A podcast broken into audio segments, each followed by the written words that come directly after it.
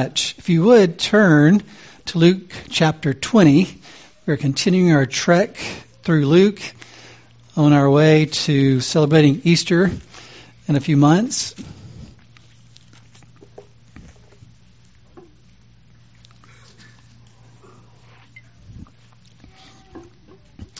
One of the things about preaching um, expositional messages through the Bible or through the book, a book of the Bible, is that you end up talking about things that you would not necessarily be drawn to talk about. You end up uh, focusing on things that you wouldn't necessarily uh, think might be important in different ways. And yet the Lord knows exactly what we need to talk about and what we need to focus on. And so that's the value of the scriptures and reading all the Bible and thinking through all of it is that we actually hear what's important to God when we read the Bible. Um, yesterday I was talking with Charlie, and he was talking about uh, believers in Scotland and how a lot of them have experienced various things in their lives that cause them to see authority in a negative light. And they typically think, I guess, or often think, I might should say, that authority is um, most often abused. And therefore, I'm sure it's probably difficult. And I think that's what Charlie was highlighting is that there can be a difficulty in embracing authority, submitting to authority, seeing authority as a good thing. And yet we have to realize that there is no life without authority. I mean, ultimately, God is the authority, right? And so there is no such thing as life without authority. And yet, um, there are those kinds of perspectives and those kinds of experiences. We've all had bad experiences with uh, abuse of authority in various ways. And we can look at what's going on in our government right now and say, I think there's a lot of abuse, abuse of authority right now that's happening, corruption and various things in various ways. And so it's important to think about the issue of authority because the issue of authority is very much related to the issue of salvation. And that's what hopefully we'll see as we go through this uh, passage of Scripture, verses 1 through 19 of Luke 20. In 1 Kings 10, let me just mention this. The Queen of Sheba goes to see uh, Solomon. And she sees all the glory of his kingdom and hears his wisdom and is just overwhelmed with all that she sees and hears.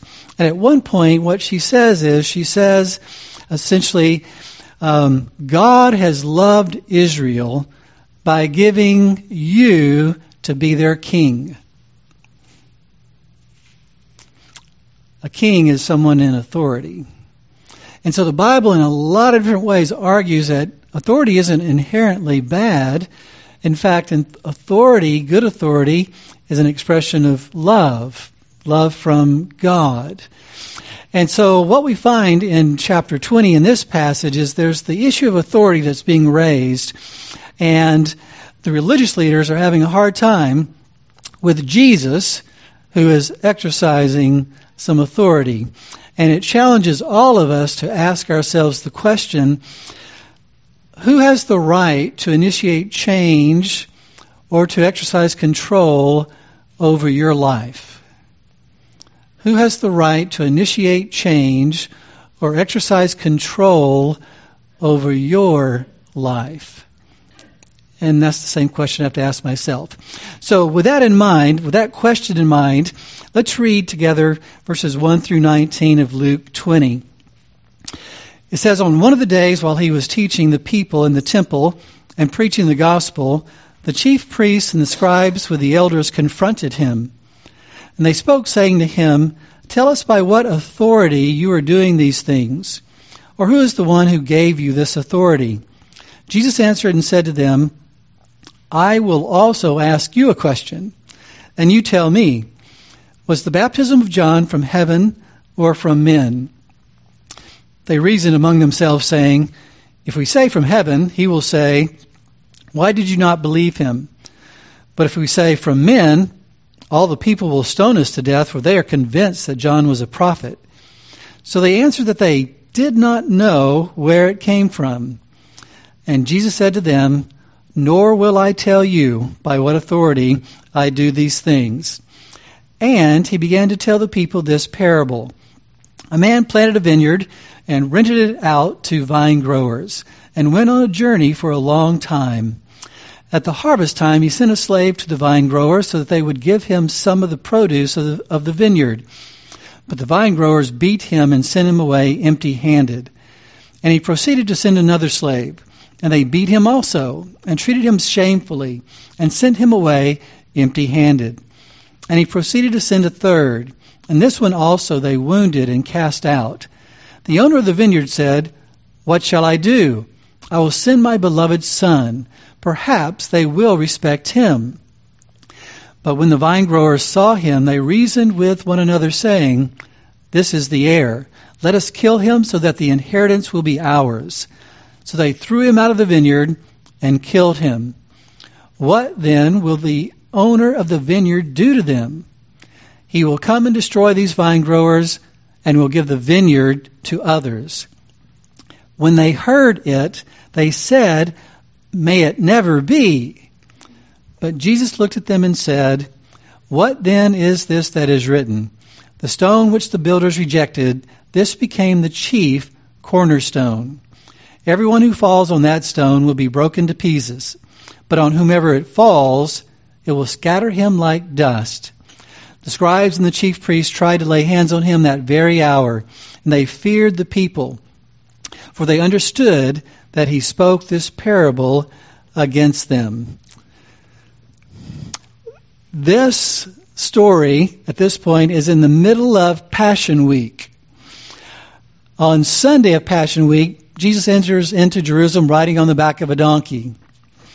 On Monday, he enters the temple and cleanses the temple. He casts out all the money changers and those who are buying and selling, and he drives them out. On Tuesday, he's in the temple teaching, and that's when these uh, religious leaders come and confront Jesus. So he's ridden into town, being worshipped as the Messiah by the crowds. He cleanses the temple which was no small thing in the eyes of the religious leaders. And so there's this representative group of men from the Sanhedrin, which was the ruling uh, body of the Jews, and they come to Jesus and they confront him with the basic question Who gave you the right to do that? Who gave you the right, the authority to cleanse the temple? The uh, chief priests were the ones who were in charge of the temple. They were the Sadducees. Uh, the scribes tended to be Pharisees and men who handled the law. Then you had the elders who were the head of tribes in Israel. And so all these men uh, carried some authority. Uh, in, in fact, in their society, they carried the highest authority in their area as much as they could under the Romans.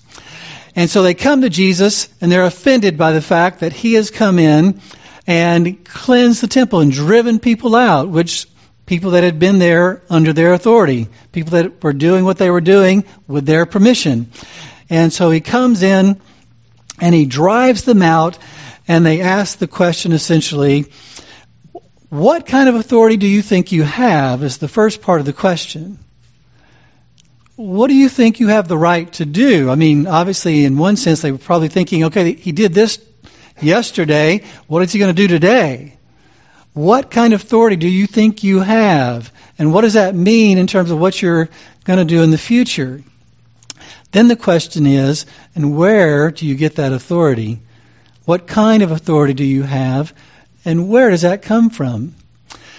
Now, Jesus doesn't come right out and answer their question because they're trying to trap him. They, the religious leaders are not asking an honest question. They're not simply trying to get some information because they, they're just baffled by Jesus and they really want to understand and they really want to respond rightly to him. That's not what's going on, and we know that because it says in verse 47 the chief priests and the scribes and the leading men among the people were trying to destroy him in chapter 19, verse 47. So the lead in to this story is highlighting the fact that these, these guys aren't coming with just honest questions. They're asking questions in light of what Jesus is doing because they're trying to trap him. They're trying to get him to say something that the crowd will take issue with. Jesus knows that, and so he doesn't play into that. And so he does something that would often happen in rabbinic debates. Uh, one rabbi would ask a question, and uh, another rabbi would ask a question in response. And so it wasn't unusual for that to happen. But the interesting thing is, what Jesus is doing is, in one sense, he's not directly answering their question, but indirectly answering their question. Because he says, I'm going to ask you a question. And then, you know, if you answer my question, then I'll answer your question. And the question he asked was, what do you think about John the Baptist? Where did his authority come from? Who did he speak for? What do you think about him? Now, why would Jesus ask that question? What does John the Baptist have to do with Jesus cleansing the temple or Jesus exercising authority? Well, John the Baptist was the one who said, Behold the Lamb of God. Behold the Messiah. There's one coming after me whose uh, sandals I am not worthy to untie. There's one coming after me who is greater than I am. And he's the one that we've been waiting for. He's the Messiah. And the Messiah has divine authority because the Messiah comes from God and represents God. Well, the Jewish leaders realize that there's a problem with trying to answer the question because they did not receive John's testimony. They did not receive what John said. And yet they were very much uh, poll watchers, kind of like modern politicians today. Um, they check the polls and they realize, you know, uh, the people really like John the Baptist. And they think he was a good guy. They think, in fact, he was from God. And if we say that we don't believe he was from God, our poll numbers are going to drop. Our popularity is going to drop, and we might even be stoned for thinking something different than what the crowds think. And so they weigh their options. Do, do we affirm what John the Baptist said about Jesus by saying, yes, John the Baptist was from God, and oh, he happened to say that Jesus was from God, i.e., the Messiah? Do we affirm that, or do we say no and risk getting stoned?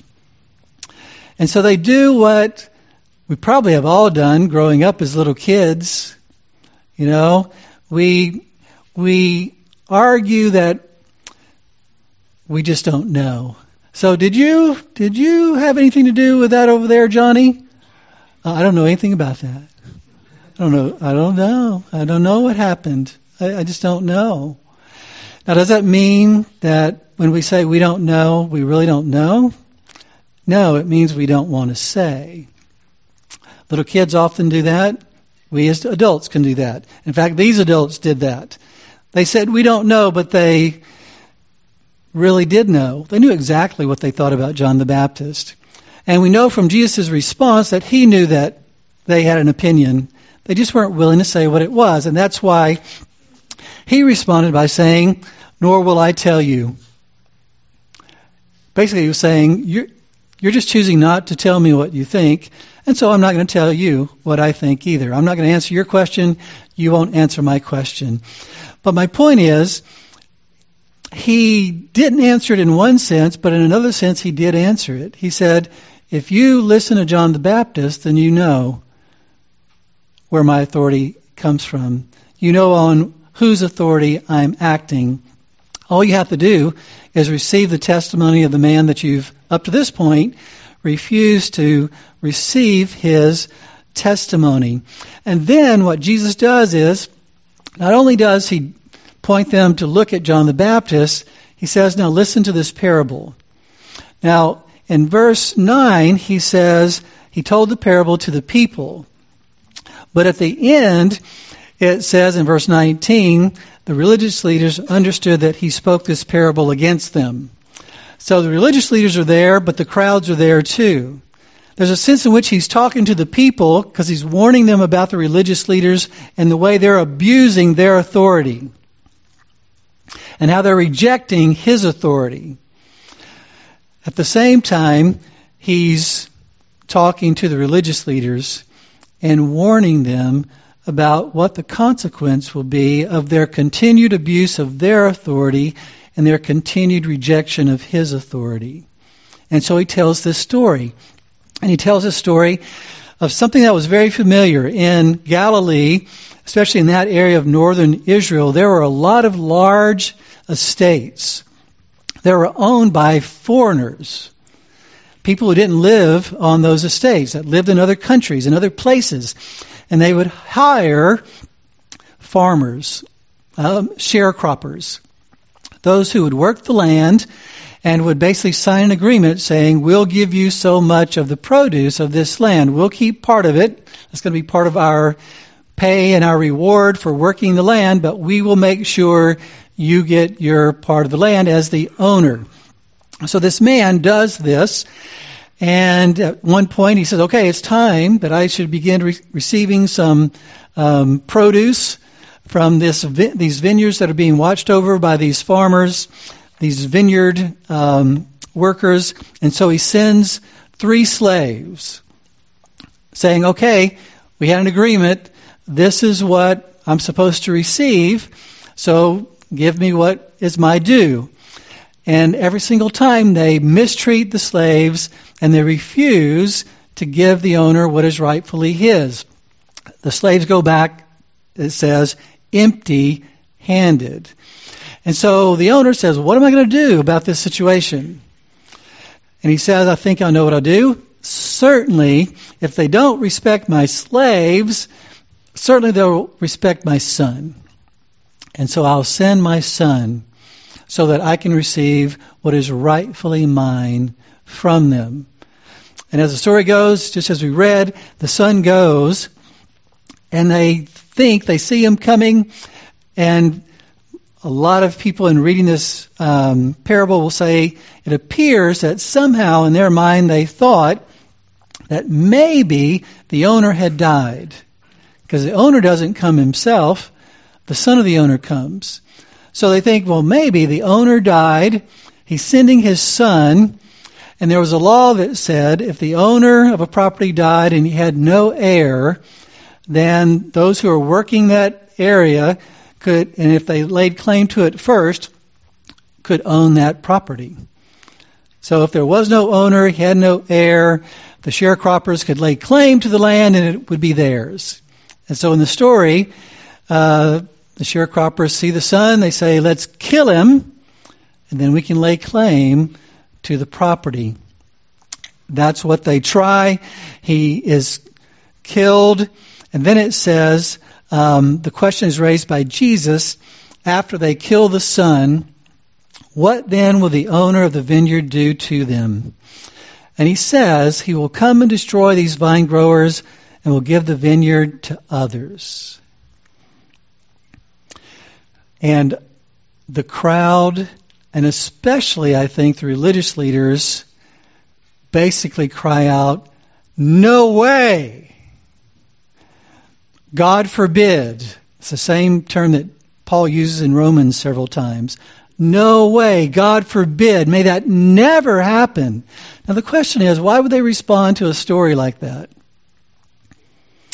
Because the vineyard in the Old Testament is a reference to Israel. And in Isaiah 5, there's a, a story about the vineyard, and I'll just highlight just a small portion of that, just to let you see. But in Isaiah chapter 5, verse 7, it says, For the vineyard of the Lord of hosts is the house of Israel, and the men of Judah his delightful plant. Goes on to say, Thus he looked for justice, but behold bloodshed, for righteousness, but behold a cry of distress. And if you read the whole passage, it's talking about the fact that God has chosen Israel to be his vineyard, so to speak. And he's done everything to make that vineyard profitable and productive. And yet all it's done is produced produced worthless weeds and, and other things. And so it's a picture the, the whole picture of the vineyard is about the nation of Israel as God's chosen nation. And so when Jesus says, you know what's going to happen? When those in authority over the vineyard kill the son, God's going to give the vineyard the place as a chosen nation of God or by God to another nation. That's why they cried out, No way, that can't be the case. And yet, that's exactly what happened. The Bible tells us that these very religious leaders, within the week, were going to be a part of the murder of Jesus. And the Bible tells us that as a result, um, God transferred, so to speak, his the privileges of being God's people from the nation of Israel, in a sense, to the church, to all those who are trusting in Jesus, both Jew and Gentile. And that's the picture of what, of what we see there. And so we have these two authorities here that are competing for people's hearts. And we have Jesus basically answering the question of authority by saying, if you listen to John the Baptist, you'll know my authority is from God. And if you listen to this story, you know that the owner of the vineyard is God. And the one that you're planning on killing is the son, namely me. I am the son of the owner. And you're planning to kill me.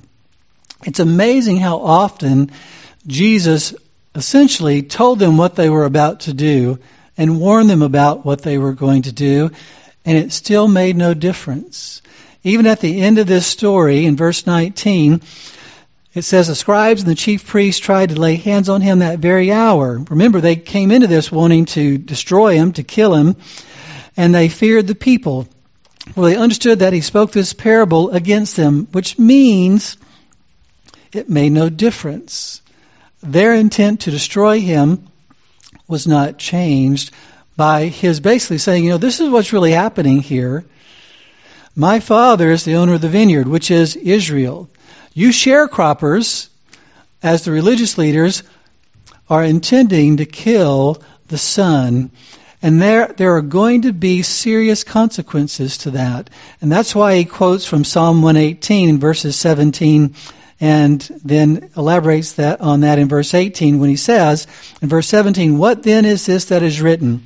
The stone which the builders rejected this became the chief cornerstone. Who are the builders? The builders are a reference to the leaders those in authority in Israel they reject the stone chosen by God a, a choice uh, cornerstone Peter would say and this stone that's rejected by the religious leaders is going to become the chief foundation stone for the building of God. And he warns them by saying, Everyone who falls on that stone will be broken to pieces, but on whomever it falls, it will scatter him like dust. Now, what does that mean? that means, first of all, that if you oppose this stone, you're going to be broken to pieces. And if you're judged by this stone, you will be scattered like dust. Either way, you're not going to win. It's a warning.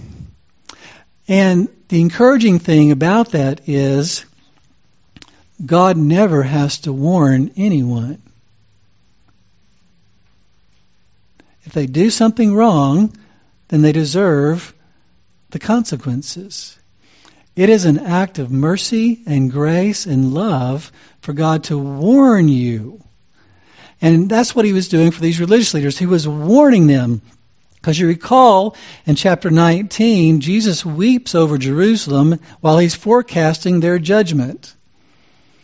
And so we see here again, Jesus, even in dealing with these religious leaders that he knows by the end of the week are going to be a part of his murder, he continues to warn them. He continues to say that you you need to understand what's going on here. You're fighting against a stone that cannot be overcome. Indeed, you're fighting against a stone that is intended to be your refuge. The, the picture of the rock in the Old Testament is one of my favorite pictures of God. In fact, it may be my favorite picture of God, beyond just the like the Father or other, other pictures, but in terms of inanimate objects, I love the picture of God as my rock, as my sure foundation, as someone that I can get underneath, who hides me in the shelter of the rock, and He protects me from whatever I need to be protected from, and He rescues me. The picture of the rock or the picture of the stone in the Old Testament is a picture of rescue and comfort and safety and provision. And yet, Jesus says, if you reject the rock, if you reject the stone, the consequence will be terrible. And it'll be terrifying. And so, what's the issue here? the issue is authority. Do the religious leaders really want to submit to Jesus' authority? Obviously not. Obviously not. And so it's kind of like the story that I've told before, and it's actually a true story. Evidently, there was a guy named Frank Koch who was a part of the Navy, and he was on a battleship. And he writes, in, I think, in one of his um, journals or one of his reports or of some kind, he talks about the fact that uh, this battleship, as you might recall, is in a foggy um, area. Uh, visibility is very, very low, uh, but they see a light in the distance. And so the captain of the battleship basically says, communicate with whoever that is or whatever that is out there and, and tell them they need to change course 20 degrees. And so you've got this conversation going back and forth, and um, the response to the captain of the battleship is essentially, uh, I would advise that you change course 20 degrees. And the captain is getting a little irritated. And he said, he says, send back to that, that ship. I'm a captain. You need to do what I say. Change course 20 degrees. And the guy comes back and says, I'm a seaman's uh, second class. Uh, you better change course 20 degrees. Finally, the, the captain is almost irate and says, I'm not only a captain, I'm a battleship. And you're in trouble if you don't change course. And the guy comes back and says, I'm a lighthouse. You need to change course. And in that context, a lighthouse was probably on a rock. Excuse me. That wasn't going to be moved. And so if you decide, you know what? I'm not moving. I'm not changing. I'm keeping my course. The seaman second class said, then you will be basically confirming your own destruction. Because this lighthouse isn't going to move. It's the same kind of thing that's going on here when you think about the issue of authority, and especially when you think of the issue of ultimate authority. God is God. He's not going to change. He's not going to go out of existence. He has always been. He will always be. He's infinite. He's eternal. He's unchangeable. He's ever present. He's all powerful. He's all knowing. He's always been. He always will be. He is the rock that is not going to move. And yet, he says it's in your best interest that you change. If you don't change, then there's going to be a collision. And you're not going, going to get the best end of the, the deal. So that's why I started by asking the question basically, who in your life or what in your life has the right to initiate change or to exercise control over your life. because um, that is the real authority in your life. And when I ask that question, I ask it in terms of, and you're glad that that's the case. There are plenty of times we submit to authority, but we don't do so gladly. We do so because we have to, because we recognize the consequences will be greater than whatever benefit we think we might get by bucking the authority. Going back to what I said before, God, who is in authority, exercises that authority not abusively. It was the religious leaders who were abusing their authority. In fact, the history of Israel was those in authority killing God's representatives, God's prophets. God keeps over and over again telling them, this is what you need to do for your own good. This is what you need to do so that you have joy and peace and happiness in me. This is what you need to do so you can be free from the evil and the suffering that you're causing yourself.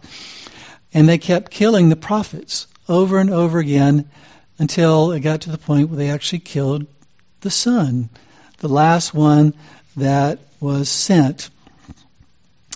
What is amazing here, and I need to wrap this up very quickly, and one of the things that just stands out in this whole thing is um, how reluctant we are to see things differently. Um, for for thousands of years, Aristotle's view that if you had two objects which were of different weight and you drop them from a high uh, point, uh, the heavier object would hit first. They thought that for a long, long time. And then finally Galileo came along and said, hey, let's test this. Let's go up to the Leaning Tower of Pisa, and I'm going to put a 10 pound weight and a 1 pound weight, and I'm going to shove them off. And you guys stand down there at the bottom, and you tell me which one hits first. And that's what they did. And the guys there, they were professors, educated men just like Galileo. And so they watched Galileo do this. And you've got this one pound weight and 10 pound weight that hit at the exact same time. And those men still refused to believe their eyes. They still said, nope, Aristotle's right. The heavier object will always hit before the, the lighter one. We can have evidence right in front of our eyes but if there is a reason why we don't want to submit to what we see, we will find that reason. The religious leaders knew that to submit to Jesus' authority would be to give up their own. And they refused to do that. That's the way it is for all of us. In order for me to submit to Jesus' authority, I have to give up my own. And I may not see that as preferable. I might rather live under the illusion that another authority would be better for me than the one who truly exists. And so there's so much in this passage, but basically it focuses on the issue of authority and a competition between authority, and how Jesus is basically saying that his authority is the kind of authority that Sheba, the Queen of Sheba, talked about. It's intended for your good. It's intended to to love you. And yet, if we reject that authority, that same stone that was meant to protect you and shelter you in the storm will actually crush you in a just judgment, not an unrighteous judgment. So, how does that apply as we wrap this up? Well, for anyone listening that hasn't ever submitted and bowed the knee to Jesus, we need to hear this as a warning that says to reject the authority of Jesus is to embrace your own destruction. That's what it says. That's the sober truth of what Jesus is saying. But it's a warning that means, but that doesn't have to be your fate. That doesn't have to be your end. That doesn't have to be how it works out. Because the book of Luke was written, as Jesus said, I've come to seek and to save that which was lost. I haven't come to condemn, I've come to save. And that's why he said what he said. That's what he, why he preached what he preached. And that's why he did what he did. He was calling people to repentance, calling people to say, God, I surrender to you. You are the one who has the right to initiate change in my life. You are the one who has the right to exercise control over my life. I trust in what you've done for me in Christ and I submit myself to you. And I believe there could be no better place to be than in that place. For those of us who have bowed the knee to Jesus, there are plenty of people around us who have not. And are we praying for them? Are we sharing the gospel with them? Are we longing to see them go to Jesus as a refuge rather than one day standing for, before Jesus as their judge. Let us pray for those around us and let us share the gospel as God gives us the opportunity that they might bow the knee to Jesus because that is the only way we can be rescued from destruction and, and we can be truly satisfied in God. Let's pray. Father, we thank you for your word that that encourages us to think about the things we need to think about. There's so many things on our hearts and minds, I'm sure, this morning. Very practical things, relational things. But there's really no other, no more important issue than who is the authority in our lives? Who's the one that is Lord of our lives? Who's the one that we submit to and honor and seek to trust and obey? Because that will imp- impact all of our lives in every way. And indeed is so crucial for us to see and to receive the truth about that. And we thank you that as we prepare to receive the Lord's Supper, that we rejoice in a Savior who came to deliver us from our failure to honor God as our authority as we should and has come to enable us to do just that.